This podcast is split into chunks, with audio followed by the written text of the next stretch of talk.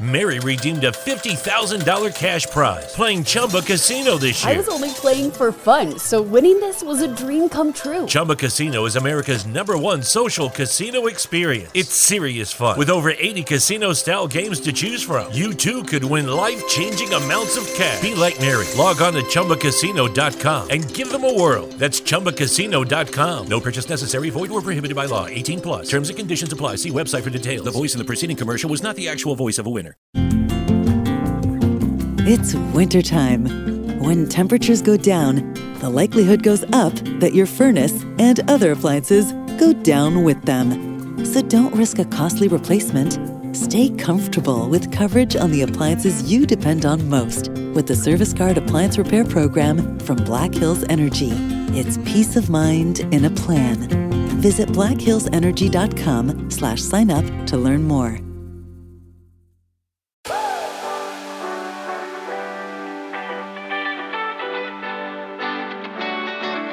And welcome in, everybody, to another episode of the High Low Sports Podcast. Thank you all so much for joining us on this Wednesday evening if you're watching us live or whenever you are for spending some time to tune in with us today as well, too.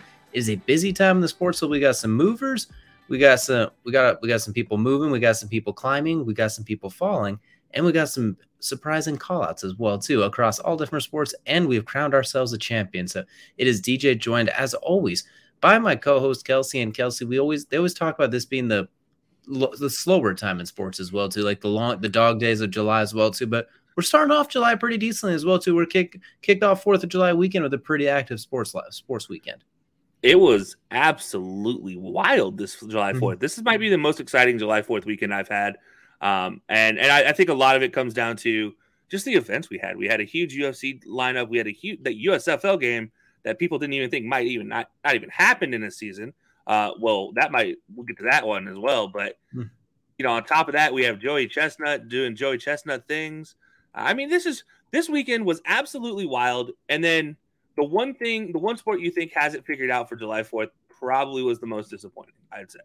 And we got a big name uh, relocating as well too, with quite the quite the storybook start, if you will. So not storybook ending, but a storybook start. So we'll definitely touch on that as well too in the NFL. But I think we're gonna start things off. and we're gonna start things off with the tip off here. The tip off, of course, brought to you by Dr. Squatch. Smell like a man, feel like a champion. Click the link in our bio. Get that special special smelling soap for you or somebody in your life as well too. Definitely don't want to miss out. Plenty of new smells and different deodorants and soaps on the horizon as well too. And Kelcey you know, we normally like to start. We let's start off in the octagon today. Let let's start off a little bit different. We normally don't kick things off in the UFC, but this weekend, on paper, they did not disappoint. In execution, pretty good, but there's some questions. I consider this weekend's card a sandwich. The the first fight, the first fight of the of the main of the pay per view card, okay, it was there was a questionable ending, some things that you don't like, and never really got going. The last couple fights pretty good, but not exactly exciting. But those middle fights, some of those middle fights were absolutely fantastic as well too. I'm gonna go ahead and start with the very first one, the one we kind of talked about a little bit. Sean O'Malley taking the climb into the top 10, taking on Pedro Munhoz, guy who's never been finished by in the UFC, by the way, as well too. The ultimate, he's basically tougher than a six pound steak, is how you can kind of compare him as well too, or a six dollar steak, not six pounds. You know, a six pound, six dollar steak, however you want to word it. He he charges forward. This fight was slow. It didn't really get going either. Like Pedro, the first round is a lot of feeling out process. Second round, Sean started to get a little loose. Pedro started touching with the legs. But then, of course, as per UFC policy, every single UFC card has to have one dramatic eye poke. This one, unfortunately, ended up turning the fight into a no contest. As Sean poked him in, gave him a little bit of an eye poke as well, too, and he was not able to continue. There's a lot of steam going after him on that one because – everyone knows what happened with DC in his fights. He's been completely eye gouged in some fights. Michael Bisping literally fought and won a title missing an eye with a glass eye. This one, a lot of people tried to give Pedro a little bit of pushback, considering he was basically saying, I can't see before they even asked him, didn't really give it time. Some people say he was looking for a way out. I say that stuff hurts no matter what. If you get poked in the eye, it's absolutely awful as well, too. But unfortunately, a fight that there was a lot of a lot of juice going into as well, too kind of fizzled out early on before it could even get started. It's like as soon as you cracked open the soda pop, it, it was already it was already fizzed out. Yeah, it was definitely the most disappointing, I'd say, of, of the weekend, especially one that we had high hopes for. I mean, this was look, Sean O'Malley is, is, is a great fighter uh, coming up, and and you know that fight was set up to be something that is, as you mentioned, I mean, Pedro Munhoz six a six dollar stake worth of tough. Um, I mean, drag him through drag him through glass, and he's probably still gonna just whoop your butt, Hmm. uh, type of guy. And and like it was for a guy like that to go out with an eye poke, you're kind of like, hold on now, what's you know, what's up with that? I, I almost it, it didn't feel it, I won't say it felt fishy, but it definitely was a little odd with with the with the way it happened, and it's just unfortunate that that's the uh, events that that d- develop a, a fight like that. Like that's that's what that fight's going to be remembered for is that eye gouge. It's like, well, but what about the the the, the two the, the round and a half before that? Because it was a really good fight before that. Like, what about that? Like, can can we remember that? But no, it was a it's definitely a disappointing way to way to go about it, and you know that was rough as well. But as you mentioned, the other fights in between, you have two two, KOs. I mean, goodness, like uh, Bryan Barber Barberena. I mean, knocking out Robbie Lawler. That's a I, I don't know. I feel like from, from the outside in, that looks like a very interesting one for me. For for for that to be the, the way Robbie Lawler goes out as a knockout by by Barberena. It was the fight of the night because Robbie actually looked really good. He looked like he looked like he kind of gotten a little bit. He's been he looked a little old the last couple of fights. This one he looked like he had a little bit of something back. He was tossing his shots. They weren't. He wasn't just swinging haymakers or being stuck in his shell. Bryan Barberena. We talked about a tough five dollar stake. He's the epitome of that as well too. He just keeps marching forward. Just finds a way to. He's as gritty as tough. He looks. He looks like the guy who would live in the mountains and live off of like chop his own firewood does. and eat the cow raw by it, basically. And that's kind of how he fights sometimes too. It's just an absolute grinder as well too. But I want to point out that other KO because this was the one that stole the show. Alex Pereira stealing the show with a huge left hook knockout over Sean Strickland, the number four ranked middleweight in the world. He's more kind of known as a guy that says dumb things, unfortunately, because he he's honestly compared. A lot of people compare him to that one character from Grand Theft Auto, whose name I forget as well too. The one who's kind of like Oh. the, who lives that lives in the trailer home as well too. Yeah, yeah, yeah, yeah, yeah. He's a fantastic fighter, but Alex Pereira not only put the lights out early, he put them out with a statement as well too. Really slow, picked his shots on. He, people forget he is a world he is a world champion level kickboxer, one of the best in the world. And most people know him as the guy that beat Israel Adesanya twice in kickboxing, including st- completely knocking him stone cold to the point where he had to have oxygen on him during at the end of the fight. But this was an this. I know they did this on purpose too. You know they made sure they put this fight against the number four ranked guy, which is a huge jump in competition. Alex is six and one right now after the win. He was like five and one going into this fight. They put him on that giant pedestal on this card on purpose because if he won, which he did, they knew what it was going to set up as well. So they knew they were pushing for that Izzy. They were pushing for that fight with Izzy coming up too. And boy, did he deliver it. That left. I don't know how he manages to throw so much power and so much speed into that left hook as a right-handed fighter too. Like normally the left hook comes like a check off a counter or like following your right hand when you get to torque your hips as well too. He just decides randomly like chilling, chilling, chilling. I'm throwing it. Then he just whips it. It's a it is a whip that comes from the side. Like I said of the Indiana Jones straight on. His comes from the side. It is absolutely it is beautiful to watch. There's there's some guys like you look at there's like kick like uh Mirko Cro Cop's left high kick, Conor McGregor's left left his straight left hand, Anderson Silva's knees. Like there, you can find different guys. Chuck Liddell's overhand right. His left hook is up there with some of the best of them in the game as well too. And he's what a thunderous knockout over Sean Strickland as well. And not to mention how big he looked compared to Sean Strickland. Sean Strickland's a small-ish middleweight. He doesn't cut a lot of weight. Alex made him look like a child when they stood next to each other. I don't know how he makes he looks like he weighs two two of Sean Strickland's as well too. He was huge in that cage, so that's someone that stole the show for me as well too. An absolutely brutal knockout, and it sets up. I'm gonna we're gonna circle back to that one because I kind of allude to, but Israel Adesanya getting the coasting W over Jared Cannonier. Now him and Alex Pereira, the quote unquote the one guy that the guy to knock out Stylebender. It already the story writes itself, and Izzy pushed over the edge with his call out of him after the fight. He's like, you already know the fight, and so looks like uh, you're going to not only jump into the deep end, you're going to jump into the deep end with some not floaties, but some ankle weights attached to your arms as well too. Looks like that's going to be the next fight. And you know what? If you hate wrestling, this is the fight for you because I can't see even a pretend takedown taking place in this fight. You know, it's funny you mentioned wrestling though, because uh, uh, did you see Izzy's entrance uh, with the Undertaker theme?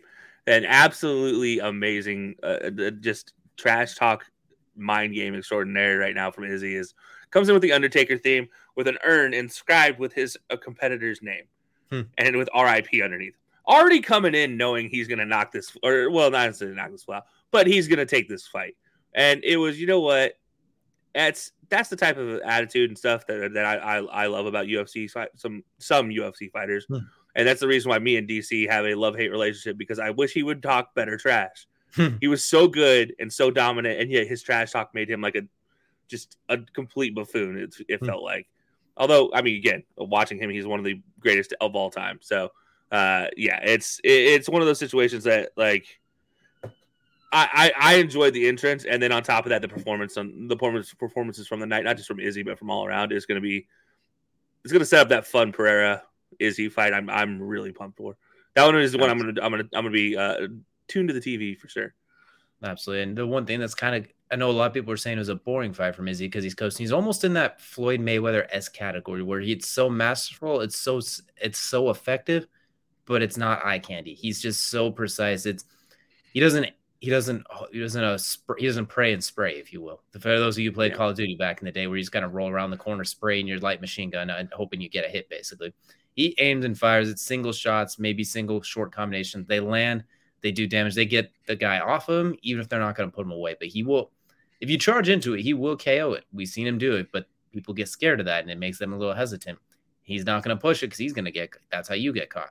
He's the ultimate. He's basically the ultimate computer out there as well too. He's not quite like how Ander- I know the, a lot of the comparisons are Anderson Silva because they're skinny, athletic strikers, exciting strikers in the same division. And Izzy was inspired by Anderson. Anderson's not a sniper quite like that. Anderson's a killer for better and for worse because he also has the ground game where he has the ability to take people out as well too. Where Izzy's the prototypical sniper. I don't want to say point fighter as well too because he has the ability to take people, but kind of like how Floyd was as well too, where You'll just touch, touch, touch, touch, touch, touch. Never going to give up on the defense. Never going to give you the inch. And but he is going to do enough to win. If you both just stand there, play defense, he'll out defense you. If you try and go full offense on him, his defense is too tight, and he will find a way to break through as well too. So he's in at middleweight, especially. He is on another level right now, in a Floyd esque level, the way he is picking these guys apart. But we can. I want to chill with the Anderson Silva comparisons. He's got a little ways to go with that, and they were different type of fighters just because they're both flashy strikers there's different types of flashy strikers. Anderson was a flashy killer, where Izzy is a flashy surgeon, if you will, as well. Too. It's a lot more, maybe like a Tom Brady compared to a, maybe like a Drew Brees, something like that as well. Too, or Tom Brady compared to a Patrick Mahomes, I guess. Like Anderson's probably a little more Patrick Mahomes, where he'll kill you with those big plays, those run rolling to your left, throwing it backside across your body 45 yards for a touchdown in double coverage. Whereas Tom Brady's gonna pick Pluck not going to miss a pass, seven for seven, 49 yards, touchdown in, in 65 seconds. Still wins the game, still fourth quarter comeback in a two minute drill, still gets it done. Just a little, a lot more methodical, a little less pretty. Whereas Anderson, like Patrick Mahomes, is going to pull off some magical Houdininess that it doesn't make any sense. So we can show with those comparisons, everybody, but that doesn't take away from how fantastic he has been as well. So I know Izzy's your favorite guy as well too, and kind of want to get your kind of get your thoughts as well too. Do you think he's almost entering that too good for his own good territory, or do you think maybe he's just maybe bored a little bit as well too? Because this is the first time he's had a new fight, quote unquote, in a while, with a bunch of rematches beforehand. Yeah, it's kind of kind of weird, right? It's a, you reach a certain point in in your travels, and you see a lot more with UFC fighters. They just kind of reach a certain point of just being tread back through the same fighters over and over again. They're just kind of like, man, I want to do something, and he did it, and he did something different as well. And he's already done something different and going up to heavyweight and then dropping back down.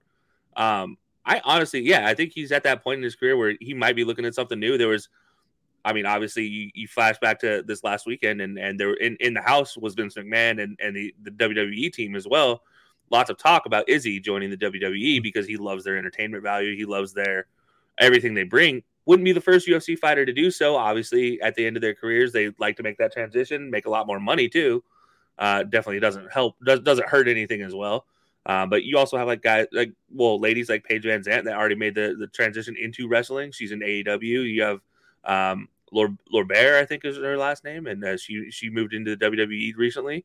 Um, so I don't know. I, I, think I think Izzy's definitely probably at that point where he's like, I'm dabbling and looking for something else, but I'm still at the top of the game, so I'm not gonna I'm not leaving yet. But he is probably bored. Like let's be completely honest. Like this is probably the first time he's like, oh, finally I get to take somebody on that like I'm ready to fight. Like I, I, I want, I have something to prove to somebody, and mm-hmm. this is the, probably the first time in I'd say five fights that he's really had this situation since you know he was in heavyweight. I, I think this is that heavyweight knockout um, that that he has to really make a it, that he has to really like actually work for something. Yeah, since he fought Jan Blachowicz trying to be the double champ at light heavyweight as well, too. Definitely a first time since that we've seen it where it has that little extra presume. And we're gonna see in this next I think if it is Alex Pereira that next fight, I think I am curious to see what if that what kind of fire that lights under him. Because you know he's looking forward to shutting that up altogether as well, too. He's even said I look forward to driving these four ounce gloves into his into him as well, too, kind of as a redemption story. But and the last main fight, Alex Volkanovski, Max Holloway, the trilogy. This time a lot less close than the last two. The last two were razor close. It was the the postcard for measuring the first down marker for the Cowboys and Raiders fans, trying to find how close they were. This one, a full fledged shutout for the Aussie. Incredible performance for Volkanovski. Saying he wants to move up and challenge Alex Oliveira, I let him go for it. He is quote unquote self proclaimed the champion of the Hobbits with all the guys that he bought, he's beat that were smaller in that weight class. So that is an absolute. I like the idea of him moving up. Let Oliveira his next fight, let him let him get out of that one. Let I think because him and Makhachev should be a good fight. Let Volkanovski take the winner of that. It could be fun as well too. I think he's earned that right. He's run through featherweight three times over and making a case for making his case for climbing that heavyweight goat ladder. So a very yeah. very fun fight, a very very fun UFC night as well too. The fire may not have been traditional fireworks, but uh, it's definitely setting the stage for things to come as well too. It's like the pre fireworks show, I'd say. But yeah, that was only Saturday. That was only Saturday night. That was that, that was a Saturday night tip off. It was it was the UFC event, so it wasn't even the the meat of it. Exactly, and you kind of mentioned it too. Like that was the that was Saturday, but Sunday you had your own show that you were at as well too, and that was the USFL Championship as well too. As we saw the Birmingham Stallions, the team that has basically dominated throughout most of the season, taking on the Philadelphia Stars, and you know what you saw firsthand. This was pretty much an absolute banger for the most part as well too. Even if the score didn't wow. show it early, it definitely showed it late. Yeah, let's start by saying first of all, 1.5 million people tuned in for this, the best ratings they've had since the inaugural weekend.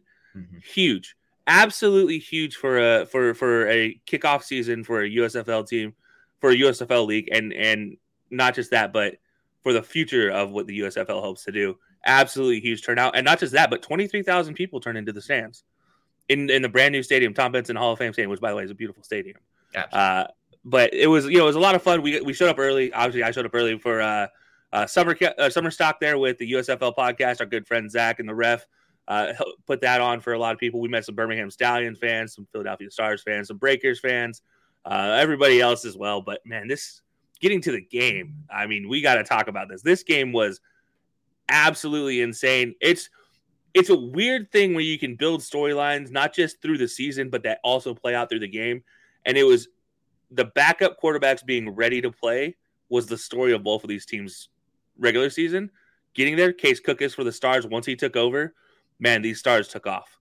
But mm-hmm. then for the Stallions, getting J'Mar Smith over Alex McGough, uh, getting him settled in with his offense, who, by the way, he played for Skip Holtz in college. He got them to that incredible one loss season all the way to the championship game.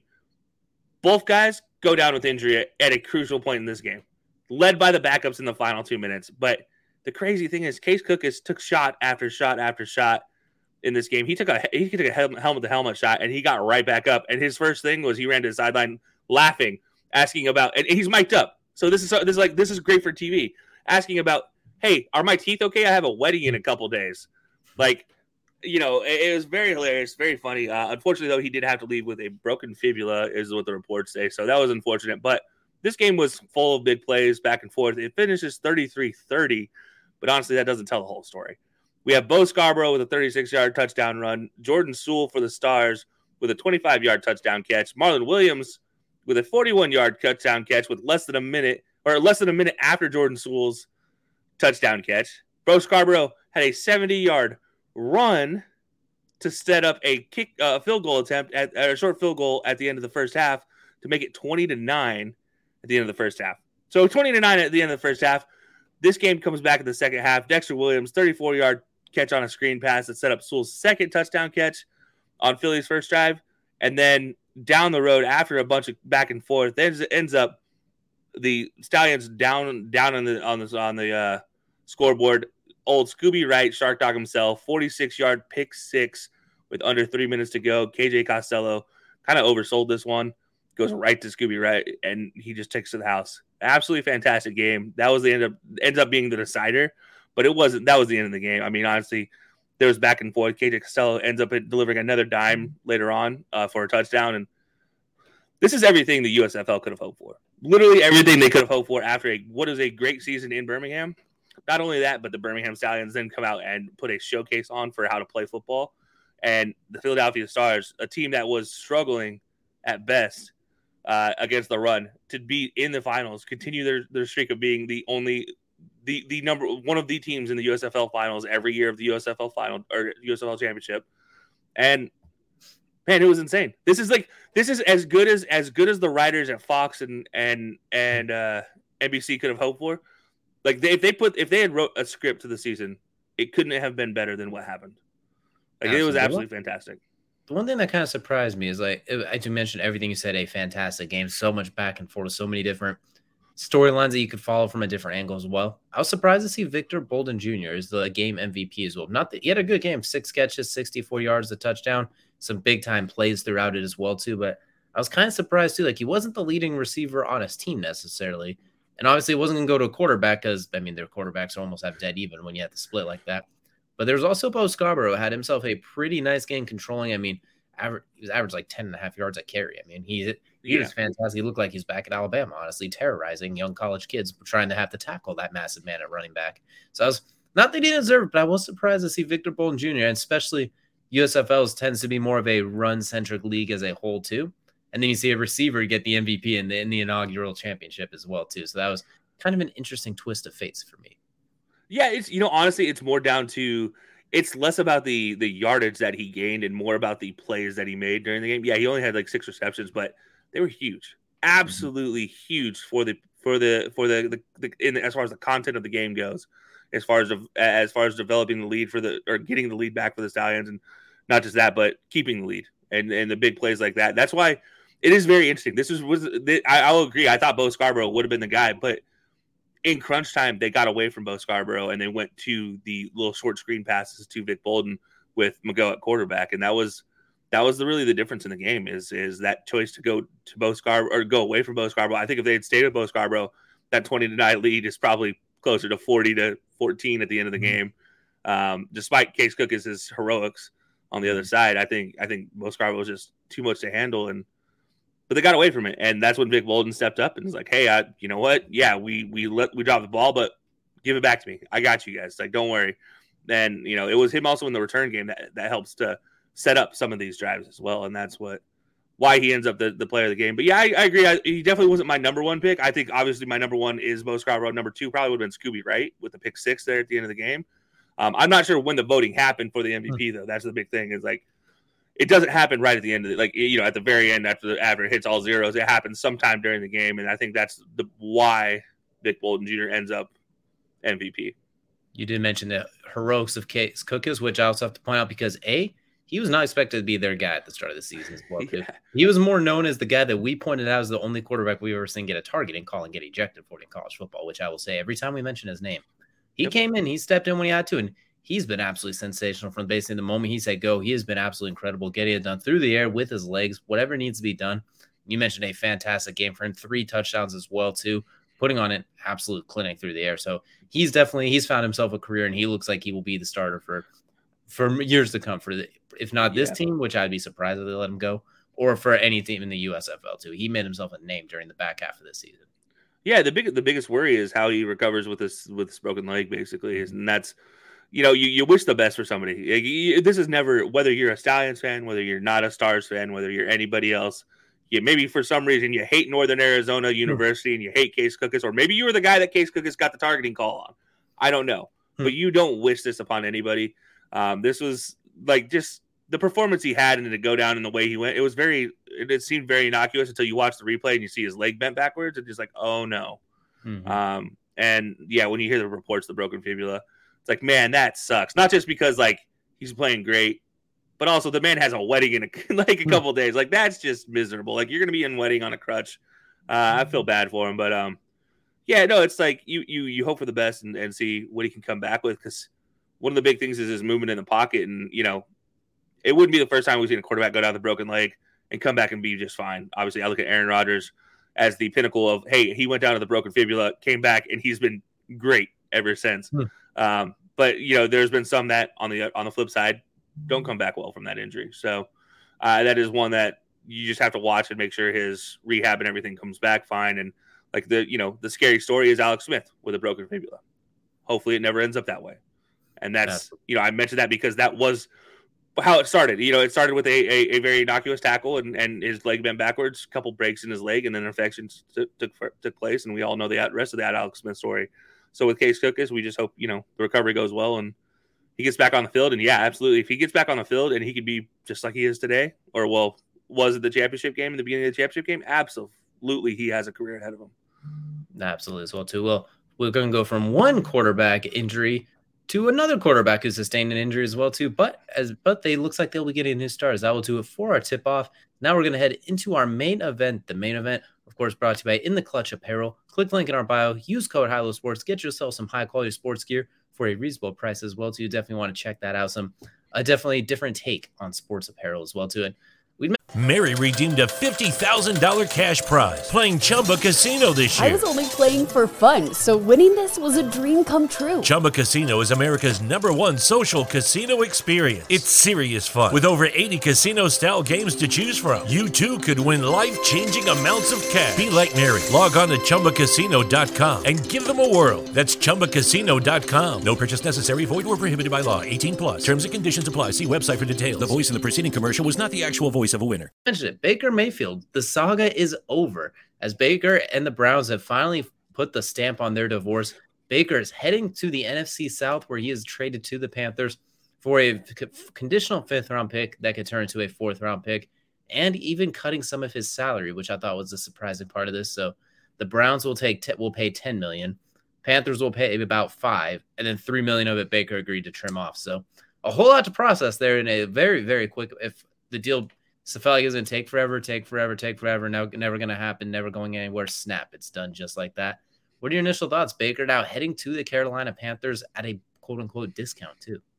Yeah, I mean, 4.85 million is reportedly how much they're actually going to be paying him this season. So, uh, I mean, look, I think that's a huge, a huge boost to a quarterback core there in Carolina that you're you're a little worried about, uh, hmm. to say the least. I, I, mean, obviously, one of the quarterbacks sees ghosts, the other quarterback has never seen anything. Um, he's seen Lane Kiffin eating his popcorn on the sideline mm. at hmm. this point in time. Uh, so Baker is a very interesting prospect in that offense. I again, I got a flashback to Robbie Anderson's comments before in the in the early season. He's like, "We don't need that guy." Well, Robbie, he's there now. How are you gonna how are you gonna smooth this one out, guys? And here's the thing: Baker, huge locker room guy. That's never been a question. The guy is a huge locker room guy. He he is buddy buddy with everybody, and that's kind of the downfall is he's also buddy buddy with everybody. Whereas Tom Brady, yeah, he's friendly, but Tom Brady is a driver of men. He is a leader, and he he kind of he leads by staying away a little bit. Like he keeps him close enough, but then most of the players, like how many times have we seen Tom Brady being left hanging? Like you know, that's kind of his his his motif. So he's he is not like, and then with Baker, he is all in all the time with all his all all the guys and and that's the downside. He's a linebacker mentality a, as a quarterback. So we'll see how he does in Carolina. Carolina fans are going to love him because that's literally their mantra of the key pounding. Is he is literally just that type of guy. It, it's just going to be very interesting with that offense. I mean, obviously, I don't know if he starts. Truthfully, uh, to begin with, I, I don't know how that works out or whether he starts part time, whether he starts full time, whether he comes in after Matt Corral has nothing going for him. Like I don't know. I honestly don't know what's going to happen here. I do think the one benefactor for for the Panthers here is probably going to be uh, Curtis Samuel, or not? Sorry, not Curtis Samuel. Goodness gracious, why'd my brain DJ just shut off? Thank you. DJ Moore is the one you're looking for. yes, I was like, I, am like, wait, I'm, I know the number because he, you know, and anyways, uh, yeah, yeah, DJ Moore is going to be the big benefactor, and not for his down football, but for the short, quick routes and everything now. Um, and also CMC is going to benefit for that out of the backfield. But yeah, this is very interesting but a, a huge a huge boost in the in, in, for for the Panthers as far as just getting somebody and getting somebody cheap. Uh, for the for the Browns, I mean, I still think you could should have kept him. I, I mean, but then again, evidently reports are coming out now that the NFL is admitting that it's unprecedented to ask for a suspension for Deshaun for a year, which normally means that this suspension is going to be six to seven games, if that. So, I mean, there's this is a situation where six, seven games of Jacoby Brissett you can handle. Um, and that's why they traded Baker. Yeah, I don't know. This is a it's very unique. I don't know. I I don't want to give a like. It doesn't change anything for me for either team, really. Like it just because I, I don't know how Baker's going to perform this season, and for the Browns, we all kind of expected Baker not to step foot on there. I was really hoping he would, just because it'd be great redemptive story. But yeah, I think this is just it is what it is at the end of the day. I feel like. I guess I'm the anomaly because I kind of like the move for Baker. I know there's a lot of talk of him going to Seattle. Seattle's a kind of the remnants of a Russell Wilson offense. I don't know how. I mean, sure, it's fun to throw bombs to DK Metcalf and Tyler Lockett 50 yards down the field as well too. And for the final four games, they learned how to run the ball a little bit with Rashaad Penny, but they're kind of in a rebuild flip on its head mode as well too. Like they don't have a it passing game that complements Baker necessarily as well too. It's two bombs away heavy. Like they need they need to kind of rebuild things a little bit. If they can get Noah Fant involved, that'd be great as well too. That's there's still some work to be done there. The offensive line's in shambles. I look at some of the other teams like uh, there was, excuse me, talk of Atlanta maybe. They got a lot of work to do. So that yeah, you know if you're big, you, don't, you don't want to go there quite. I mean, sure, it's great to throw it to Kyle Pitts every play, but missing and Drake London as well too. But maybe next year when Calvin Ridley comes through, maybe you roll back in as well too. if Desmond Ridder doesn't take off there. I kind of like the Carolina one because obviously the offensive line it was bad last year. It was really, really bad. He's going to miss that Cleveland offensive line. But they did do some pretty decent job in the offseason trying to rebuild it, bringing in guys like Ike Ekwonu. If he is as good as a lot of people say, he should be, including myself, who is a big fan of him. That is going to help them out a lot. You mentioned Christian McCaffrey for the one month that he's able to play. That's a dynamic running back that he's accustomed to. Like it's the Kareem Hunt, Nick Chubb put together in one. And then you do have Chuba Hubbard and D'Onta Foreman they brought in as well too. So you do have some depth there. DJ Moore's considering the injuries Odell had to was dealing with in Cleveland as well too, DJ Moore might be the best receiver he's ever played with in the NFL, just because he didn't get the best Odell. And if he did, well, then the DJ Moore's the second best receiver, whatever. Point is, he's yeah. fantastic. Robbie Anderson, kind of the one of the premier burners in the game. We'll leave it that way yeah. as well. He's a fantastic burner as well too. Let's not forget Terrace Marshall, the receiver out of LSU. That's another six foot three, four four running target as well. Oh, and the familiar face of Rashard Hollywood Higgins as well too, someone that he knows very very well from Cleveland as well. So I think it's an underratedly good fit as well too. I think he's got weapons there. He's got Matt Rhule's an offensive minded coach as well too. They got to we'll see what he has as a head coach because it's not been pretty so far necessarily. You got a young defense, a prim, future premier defense. So guys like Jeremy Chinn, Jaycee Horn, Derrick Brown, Brian Burns. The list goes on and on. They got Shaq Thompson. They got some studs on defense. And I think there we saw it early last year before some of the injuries kicked in. They're going to keep building. And it, the the biggest thing too is the NFC, frankly, kind of sucks this year compared to what we see yeah. in the last previous years. Like there's Tom oh, Brady, they're like they're up there. Then there's the Rams, obviously, right there as well too. Then there's kind of a drop off with everyone else because the Packers. I have no idea what's going to happen now that Aaron Rodgers throwing the children. He's already stubborn enough as is with adults. You've got the Cowboys, your Cowboys, well, we'll see how they do outside the NFC East. We'll leave it at that for now. We'll just leave it at that. There's no more Russell Wilson Seattle. The 49ers, what's going on with that quarterback situation? I mean, what's good? We'll see. Is it Jimmy? Is it Trey? I don't know what it is to this day. I don't know what's going on there. The Cardinals, they got to learn to play a, a, full season. Like they have yeah. not, they have played eight, they have played 16 games in two seasons of decent football, with, uh, with eight games each of kind of falling apart. There's a giant gaping hole in the NFC pretty much after those top three teams. And you know, I'm not saying they're going to be that fourth team, but as far as making a wild card run, Baker could stay healthy. Can be your favorite term, game manager Baker, game yes. manager Baker. Control yes. the offense, throw the slants, throw the occasional fade route, move the chains, let that defense work. Pick on those bad NFC teams that you play. I I think I think it could work. I really think it could work. This is contingent on him not being a linebacker or quarterback, of course. He's got to kind of reel that in and play like the back half of 2020, where it was very you can get loose as a game manager still. You could throw five touchdowns a game as a game manager. You just aren't the focal point of the offense necessarily. It doesn't all run through you, but that doesn't mean you can't go off sometimes. I think there will be opportunities for him to go off, especially me. he played the you play the Falcons twice. That's that's good for you as well too. Yeah. The Saints we Saints defense has been fantastic, but they are getting old. People are starting to have to go, and we got to see how they bounce back offensively as well too. Like we got to see how Jameis gets back healthy. Alvin Kamara is how long? How many games is he going to play? Is Michael Thomas ever going to run a slant again? We have to wait. We have things to wait and see on with that as well too. So I I think it might honestly, I think it's the best fit for him when you look at teams that needed a quarterback to where he could go. I know some people are trying to say they're the the Panthers are the worst situation in the NFL besides Cleveland as far no. as quarterback goes. Like, no, that's probably the best. That's a very friendly situation. And your competition is Sam Darnold, who's basically played himself out of the league at this point. Their Panthers are just stuck with him because they picked up his 20 or fifth year option, and no one is even trading for him. It was hard enough to trade for Baker with that up to 20 option. And Matt Corral, who I think Matt Corral could play for you next year, but I don't. We both had him as our QB one, QB two this year. He's just not ready to play this year. I don't think you throw him in there, especially when you're Matt Rhule and you're playing for your job. There's a lot of there's something to be done there for your if you're the if you're the Panthers. There's some noise to be made there, and I think you can't quite make that with Matt Corral yet. So I think if you're Baker, this is a fantastic shot. If you have a bad season, this one is completely on you at this point, honestly, as well too. Unless everybody takes a dramatic step back from an already lottery team as it is, but I think this yeah. is a great opportunity for him to show, like, hey, I'm not trash, honestly. No, yeah, I think you're exactly right, and I'm gonna I'm gonna take this as a segue into our next next category. But is Baker where does Baker rank in the in, in the rankings? Do you think Baker is a 15 and above quarterback, or is he a 15 and below? Because what we're going to get to talk about is, is going to be the 10 worst quarterbacks we have going in next season. But is Baker one of them, or is he something better for you?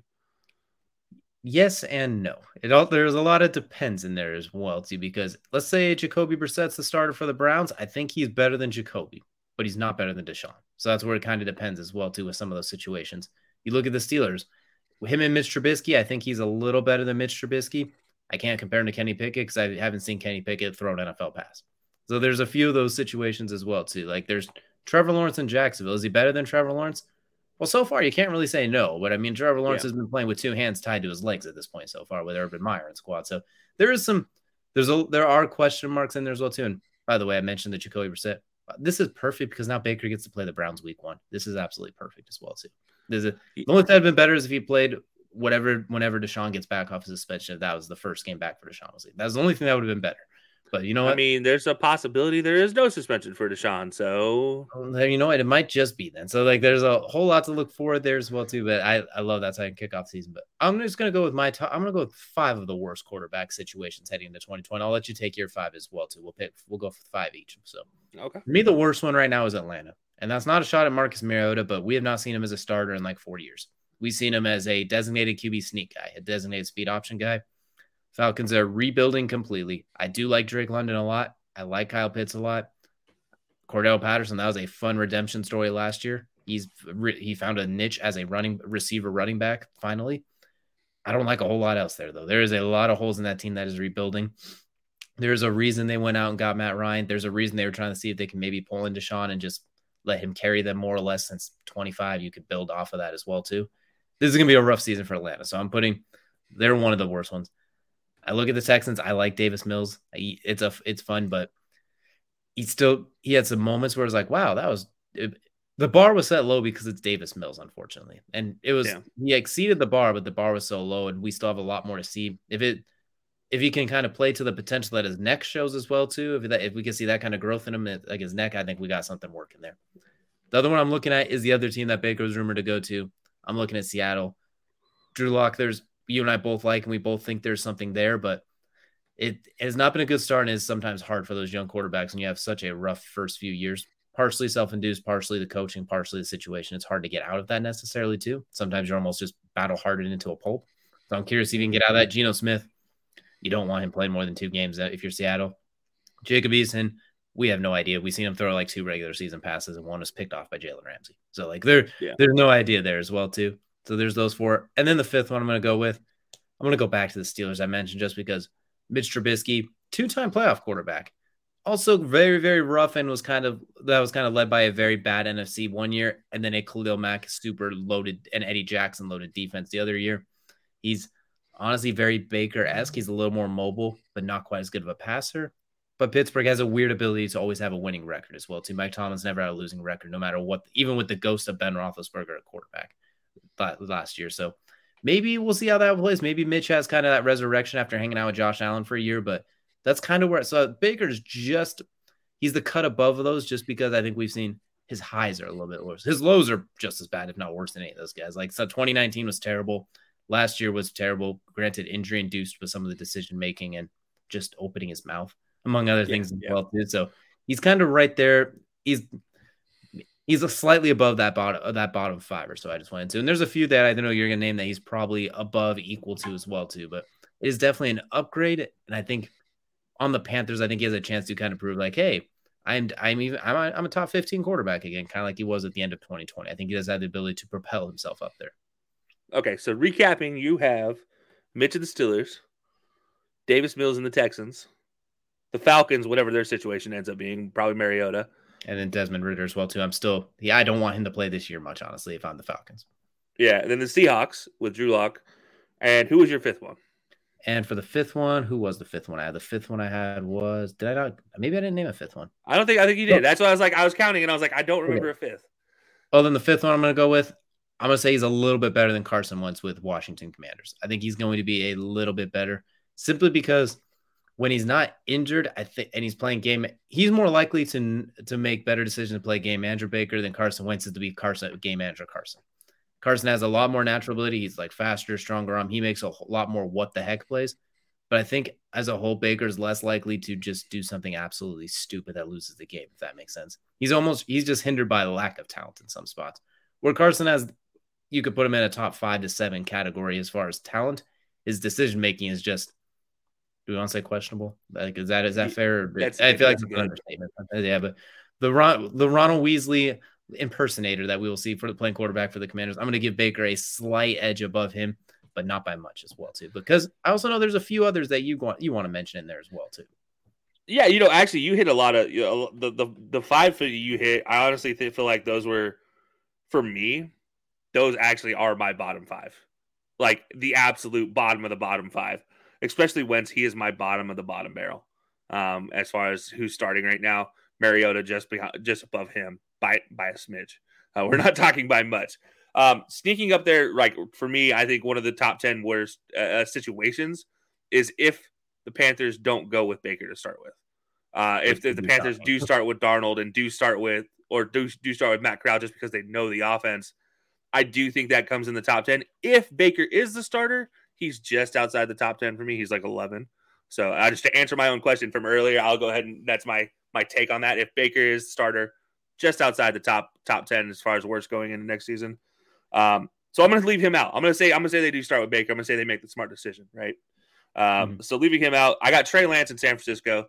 I do not think that's a good fit. I do not think he works there right now, and I think it's too early still. I still don't mm-hmm. like Trey Lance for this offense. Deebo Samuel asked for a trade for a reason. Once Trey Lance was the announced starting quarterback, so I'm going to keep standing by that. That's a big reason why I don't like this Trey Lance situation. Um, now, I hope he proves me wrong. I really do. Uh, next, I'm going to go to uh, up to the New York G men. I got to go the Giants um, and, and, Daniel Jones. I just he has a lot to prove that he hasn't proven, and this is going to be his prove it season. Period. Point blank. But right now, he is in that bottom ten range. Um, and I hate to do this, but I'm gonna have to add his city mate, his stadium mate here in Zach Wilson. And the only reason I'm adding Zach Wilson in there is because it's just the Jets themselves have a lot of holes. There's not he's still it's still a team where I think they could surprise somebody, but right now on paper they plan plan to be a, t- a bottom 10 team and I don't think Zach Wilson can do anything to help that. I think he's just going to have to ride the wave in this one. Um, and, and, let's be honest, you're going to be a run first team with Michael Carter, which he showed last year. And so. Zach, yeah, exactly, and Breece Hall. Oh man, that, I mean that's a two headed monster right there. And Zach Wilson's going to be probably more running than he is going to be throwing deep balls. But he does have a good situation that can surprise people. I just don't think it's good enough to get him out. And this, if I'm ranking this one, he's like 22, 23 right here on a top on a, on a bottom 10 ranking. So it's not that far out of the top, like possibility that gets out of there. Um, and then you obviously mentioned the Seahawks with with Drew Lock. Uh, I'm gonna go. This one you mentioned him, Trevor Lawrence. Trevor Lawrence is yeah, uh, he's up here. Um, and, and it's more down to just again the team. Like the team is so bad. like it's, I don't know what you do in Jacksonville, but I, this team is just is is so bad to me, and I don't know what you can do to solve it. I don't think there is anything you can do to solve it. Um, yeah, I just I, I think that's just a situation you're gonna have to ride and die by. And I think the last one, man, it's not that he's bad. It's just that again, the team around him. I don't know. Uh, maybe he is bad. I don't. God, this one hurts. Uh, Justin Fields, I'm going to say, is, is going to be a top 10 worst quarterback heading into 2022. He is going to be 22, though, on this list. Hmm. so We're not saying he's 32; he's 22 on this list of starting quarterbacks. And again, this just goes down to that offensive line.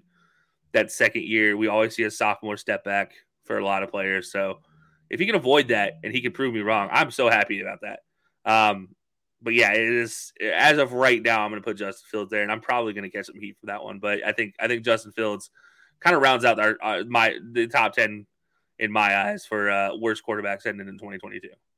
I will say it feels like out of everybody we named, him and Trevor Lawrence have the least amount of true help. It feels like as well too. It feels like they're the ones with the biggest uphill battle as well too. And maybe they prove us wrong. Maybe some players break out. Maybe that Christian Kirk signing proves to be genius, and the Jaguars have somebody who can get open. Maybe something happens. Maybe Travis Etienne and Robinson can make it work. Something like that as well too. Maybe we see James Robinson get the ball again. Who, who knows? Yeah, I mean, well, really. the one guy that I'm surprised neither one of us mentioned too, and I'm going to say why I didn't mention him. Neither one of us mentioned Jared Goff in there as well too the Lions starting quarterback who basically infamously was said, You're not, we don't want you, we want Matthew Stafford, you're terrible. And they go win a Super Bowl as soon as they get rid of him. The reason I don't have Jared Goff right here, I have him slightly above the Baker situation is they're the same player to me, really. They're the exact same player. The difference is I think Jared Goff is a little less likely to step outside of his roots, I guess, if that makes sense. Like we always joke around, no superhero Baker, game manager Baker. That's kind of that might have, I think that might have been your calling card for a few weeks there as well. It too. was, like that, yeah, yeah. yeah like, I, have said it a thousand times. Exactly. We never have to worry about that, Jared Goff. Like you never have to be like Jared Goff. No, he stays within himself. And when he's when the offense is clicking, we've seen him throw for 460 and have one of the one of the best quarterback games of all time. That 2018 game against the Vikings, where I still he was throwing absolute laser beams all over the place. But he's not as likely to get out of it because I think if you put Baker on the lines, do we expect him to win more than like five or six games? Like, do you think Baker climbs him out of that hole necessarily? Do you think he? Do you think substituting him and Jared Goff? Do you see there's a big change necessarily? I okay, so maybe I'm I'm gonna say this, and I'm gonna this is my hot take for the season already. I think the Lions actually win eight games this season. Okay, let me so, rephrase that. Do you think they I, get I, the number of games they win changes if you put in Baker over Jared Goff? Actually, I think they, it gets worse. Honestly, I really do think it would get worse if you put Baker into that system just because of the system. Um, but I do think, to your point, it would be marginal. I mean, mm-hmm. it'd be like a 0.5 difference. I don't think it'd be like a lot, but I think I do think it'd be like a half game difference. Exactly. And it's like if you put Jared Goff on that 2020 Browns team, they go to the playoffs and win a playoff game because it's the exact same thing he did with Todd Gurley a couple years before that when they re- leaned on the run game. The running back, the running situation is awesome. Off the play action, just able to. Jared Goff throws a pretty deep ball when he has time and when he gets the setup. He can he can throw lasers. He's been to the playoffs a couple times, led once by the defense, once by their Sean McVay transcendent offense and however you want to describe as well too. I think he's neither one of them is really elite. Neither one of them's like that dude where we're putting him in a top five or ten category. But they're both middle of the pack. You can win games with. Like they're both they're both. I think we both agree they're not bottom five quarterbacks right now. So yeah. maybe even not bottom eight. They might be in that bottom ten ish category. But there's there's so many young guys we have to figure out. There's five rookies from last year. And then like three from the year before that as well, too. Like there's so many young guys where the jury's still out on as well. You mentioned and, and and those guys. There's Jalen Hurts in there too. We just there's so many guys yeah. we have question marks about. Well, there's still Jimmy, and we didn't mention Jimmy, and that's because we don't know if he's going to start this season. Like we don't we like it's assumption that Trey Lance will start for San Francisco, which means Jimmy will go somewhere else. But where does Jimmy go? Like what what position, what situation does he go to in the NFL that he could succeed in and be a be a quarterback? And that's another one I don't know. Like I, I don't want to put him on there. Say like. But I would say he's a guy that maybe slides himself into this bottom ten list, depending on which situation he goes to as well. Um, but yeah, I think I think the difference with Jared, Jared Goff is I I think I Jared Goff wasn't a a ship out because he was bad. Jared Goff was a ship out because we got a better option in Matt Stafford. It's like that. We talk about this rare opportunity some teams get where you have a ten to fifteen quarterback, right? That middle of the middle of the middle of the way quarterback, not bad, not great, can do it all, but doesn't do it all great. But then you have the opportunity to get a top 10 solidified quarterback in his entire career.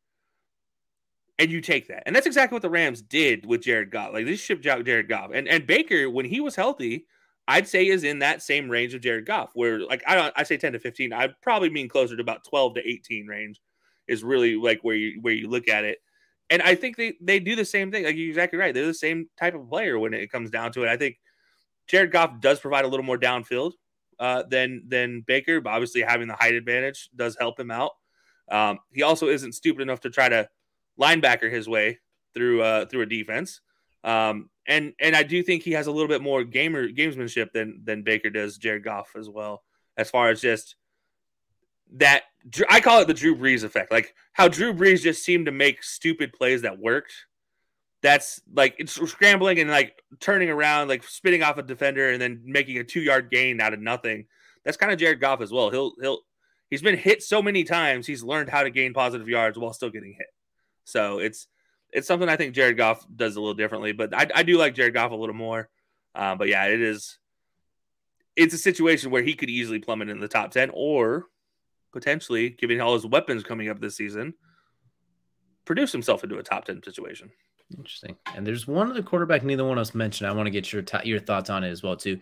Neither one of us mentioned Tua or the Dolphins as well too. And the reason I personally left him out is I think Tua, it's kind of the jury still. I know it's a, he's had a, this is his third year now. Normally the jury's not necessarily out at this point, but it doesn't man, what a mess he's had to go through early on as well too. Like basically his first year, they used him as a switch hitter, as like a, a relief pitcher. They just and they basically yeah. immediately were trying to yank him at all costs. Him and Brian Flores clearly did not work. I don't care what anyone right. says; they were clearly not pros.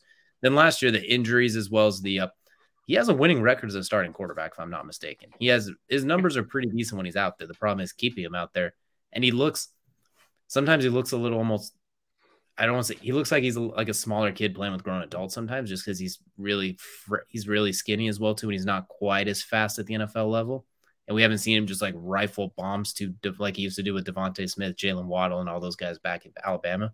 We haven't seen him be able to take over games yet, which maybe we do see it this year. Now he has Tyreek in them, but I think this is kind of the year where I judge too. If he gets it going, if he looks like that guy that was drafted in the top five for a reason, he's clearly better. But if yeah. he's not able to make it work and we see the same old song and dance, I would take Baker over him at that point as well too. I think this is kind of that. Right now, they're almost just like, I, I don't know. I, I just I don't know what to do. It's yeah. like you have like 17 games of watching him play at this point under a hellacious situation, which your coach blatantly has said he hates you basically. Exactly, and I think that's a big part of it. Like we we, we kind of give Baker or uh, to a pass here in this situation because he really had a court. He had coordinators who didn't even want him on the team. So uh, that's that tells you anything. And and despite all that, still averages uh, in his in his career 13 and 8, 66 uh, percent completion rate. Uh, biggest issue is his touchdown to touchdown to picks. I mean, 20, looking at 27 to 15, not great by any means, but at the same time, you're positive. so one, which is kind of the mark yeah. you want to go for. But at the same time, it's yeah, it's gonna be this is gonna be like they didn't do anything to do him favors. We all I've talked about it ad nauseum Tua is not a, a a just step back and throw it deep type of guy. He is a play action. He's going to hit you on your short routes on, in perfect timing. He's a dink and dump. He is that is what he does. Best. His curls and slants are his best routes to throw. Uh, he does throw a very pretty deep ball when he gets the opportunity, but the problem is it's a 50 yard deep ball and not a 60 plus yard deep ball. And it's and, a full route. It's not a 40 yard hole shot like Justin Herbert throws behind his back for fun necessarily. Exactly. Yeah. Like he's not gonna he's not gonna throw it from a falling down base. He he has to step into his throw to get any distance and depth on it. And and that's the thing is he's he's not also had a pocket either to really do these things with. And that was the difference between him and Ryan Fitzpatrick, why they kept switching him out. It's like, hey, we need the deep ball, we need the the line drive 20 plus yard ball. We don't need a 10 yard you know lollipop being thrown. Like that's the that was the difference. As, as, and I, i'm being mean by saying lollipop because he actually does put some zip on his short throws. He just doesn't have any zip beyond 20 and that's just it is what it is honestly at this point in time. That hip injury this is where it comes into play with his throwing motion and and and, and but it is a situation that he's still not that bad. Like he's average. I mean honestly tua is the definition of average right now in the nfl in my eyes. And he's, like, he's not great he's not bad and there's been no running game whatsoever to speak of as well. So it's even worse than you see with the Chargers or the Bengals, the two teams I picked because those are kind of his rook is QB class running mates at this point. Yeah. Those teams both, especially the rook years, were known for having bad offensive lines as well too. But they at least somehow could run the ball. Austin Ekeler could get things going. Joe Mix can get things going. They have, they have they have even more to work with as well too. So I think too we agree on that one too. Was could go up but he can go he can plummet at the same time. This is year we found if he gets hurt again or something just something goofy happens where it's the same song and dance. I'm not even saying he has to make the playoffs because the AFC is loaded, but he has to show something. Like we have to yeah. visually see something to have quote unquote have faith moving forward. Otherwise, he could drop into this bottom 10 real quick, or he can ascend and be on the cusp of that top 10 as well, too, in that Kyler category. Like he has there's mean, a lot he has all the weapons to do it. What was that? He has all the weapons to be a top 10 type of quarterback. Eh, he just can he can he can he do it is going to be the next question. it's going to be it can either be really really easy for him too because those corners are going to take at least 10 yards off. They're going to be like nope nope nope nope nope nope nope. They are going to line all the way back because they don't want tyreek and jalen Waddle running off of them which means you could go catch throw curl tyreek or jalen makes a guy miss. That's a 60 yard touchdown you threw a and you threw a seven yard lollipop but it's a 67 yard touchdown for Jay, for Tua. So there's a lot you mentioned this is his make or break but Give me Baker over him, maybe, but I don't know. But I think Baker's kind of in, as we mentioned, in that 20 to 8, 20 to 13 ish category for quarterback, yeah. maybe 22 to 13 with plenty of room to grow. So I'm excited. This is a, there's a lot of questions at quarterback, and we're probably to have to do a top 10, the top 10 quarterbacks here coming up. Yeah, we'll work our way up. It feels like a pretty fun prelude to it. We'll work our way there as we get closer to the start of the season, but that will do it for our main event today. And now we're to head into Kelcey's favorite segment of every single show. That's Crunch Time brought to you by Swift Lifestyles. Click the link in our bio, click use code HILO Sports, get yourself some clean energy fuel, whether it's for gaming, going to the gym, whatever you need. Wake yourself up with some Swift Lifestyles. And Kelsey, as we head into Crunch Time, what's on what's on your mind, sir? What what, what are you thinking today? You know, superheroes are obviously a big. I, if you guys can see over my shoulder, I have like mm. Power Ranger stuff back there. There's some Green Lantern stuff back there. So I'm a big fan of superheroes, right? Well, I got to see a real life superhero on the 4th of July during the hot dog eating contest. If you guys don't know what I'm talking about, go look up Joey Chestnut during the hot dog eating contest this season. Uh, the man comes in, first of all, on a ruptured tendon on his in his leg. So comes in on uh, on on on on crutches. Gets up to the table. Obviously, we're talking about one of the greatest eaters of all time. And if anybody hasn't seen his workout plan leading up to the to the uh, to the contest, what he does on a, in a regular regular day uh, regular day, the man is actually kind of ripped. Like low key, he actually has a fantastic workout plan, and so he is a like he has turned himself into what is a very awkward looking athlete, but he is an athlete at this point in time. You have to kind of give it to him. Uh, so comes in injured. He's this is his flu game essentially, and then all hell breaks loose on the stage of, of the hot the Nathan's hot dog eating contest. Um, you have guys jumping on there trying to talk about some kind of Death Star situation. And Joey Chestnut puts this dude in a headlock. And I thought for sure I just watched a dead man on my TV. Like when I watched this live, if you guys haven't seen the video yet, Joey Chestnut puts this man in a headlock, and it looks like he breaks his neck. It legitimately looks like he ripped his head off and was like, all right, well, I'm done now. And then goes immediately back to eating hot dogs en route to hitting 63 more hot dogs. Beat his nearest opponent by over 10 over 15 like i think his nearest opponent was 45 if i'm not mistaken 44 i haven't looked up the, I, I forgot to look up the the actual rankings for the second guy but i believe it was 44 or 45 and he ends up with 63 hot dogs after breaking a man's neck he probably didn't actually break the man's neck as far as i could tell but it looked like he broke his man's neck and i look at this and i'm like can joey chestnut make a transition from eating hot dogs to eating people's faces in the ring? Well, can, no. Can, can, like can he potentially do that? Because I, I don't know. I, I, like you talk about all these celebrity boxing contests. I want to see Joey Chestnut in the celebrity boxing contest now. I want to see him in the. I want to see him in the. Honestly, I want to see him do it on a full tummy. So we saw him do this while eating hot dogs. Imagine him when he's not like filled or like conditioned to stuff his face with a billion hot dogs as well. Too, which by the way, sixty three hot dogs in one sitting, sweet my goodness, I don't think I've had 63 hot dogs in my I life. ate six one time and my family was disappointed in me. So I don't like I if if I ate 63 live on TV, I think I would be disowned probably 10 times over. I think you'd be disowned by the time they hit 10. But yeah, I, I agree with you. Like absolutely what can't this man do is what it feels like at mm-hmm. this point too. I feel like oh, he's gonna have to do a backflip while eating at some point as well too. He set the bar too high. So speaking of setting the bar high, I'm gonna be quick with this one. I'm gonna talk about uh, one somewhere that's not setting the bar high enough. Major League Baseball this is the time when you can really take over the sports world. It is the NBA and the NFL are kind of in their they have their off-season spikes where now the NBA is honestly kind of taken over because their off-season is more fun than their regular season is at this point. July 4th, the NFL owns Thanksgiving.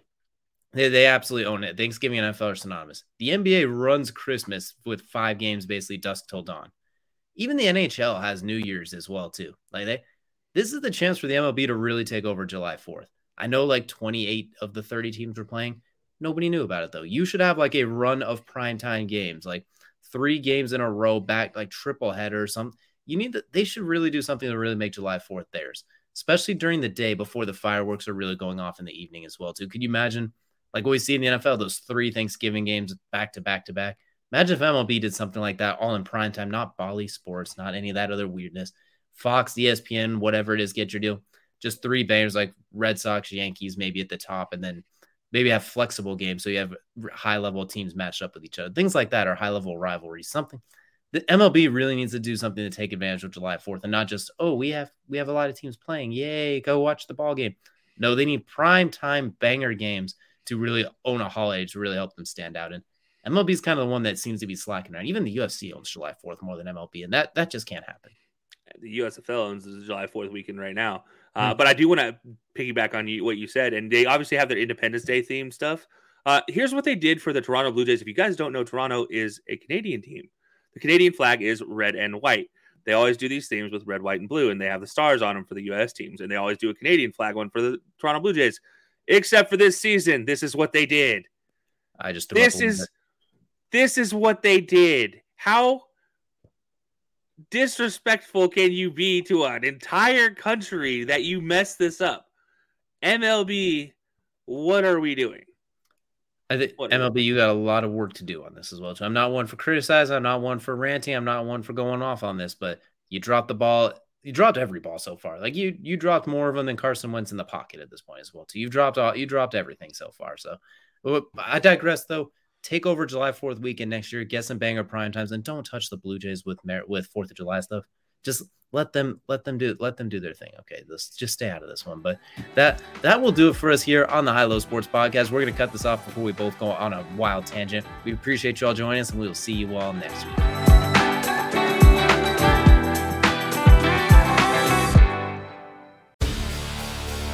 Hi, I'm Maria. And I'm Mike.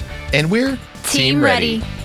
Black Hills Energy knows your home is where your heart is so they want you to be ready. It's all about keeping you safe, prepared, and making your home as energy efficient as possible. Everything from how to weatherize your home to how to stay safe during extreme weather. Be ready for anything. Go to blackhillsenergy.com slash team ready. Hi, I'm Maria. And I'm Mike. And we're Team, team ready. ready. Black Hills Energy knows your home is where your heart is, so they want you to be ready. It's all about keeping you safe, prepared, and making your home as energy efficient as possible. Everything from how to weatherize your home to how to stay safe during extreme weather. Be ready for anything. Go to blackhillsenergy.com slash team ready.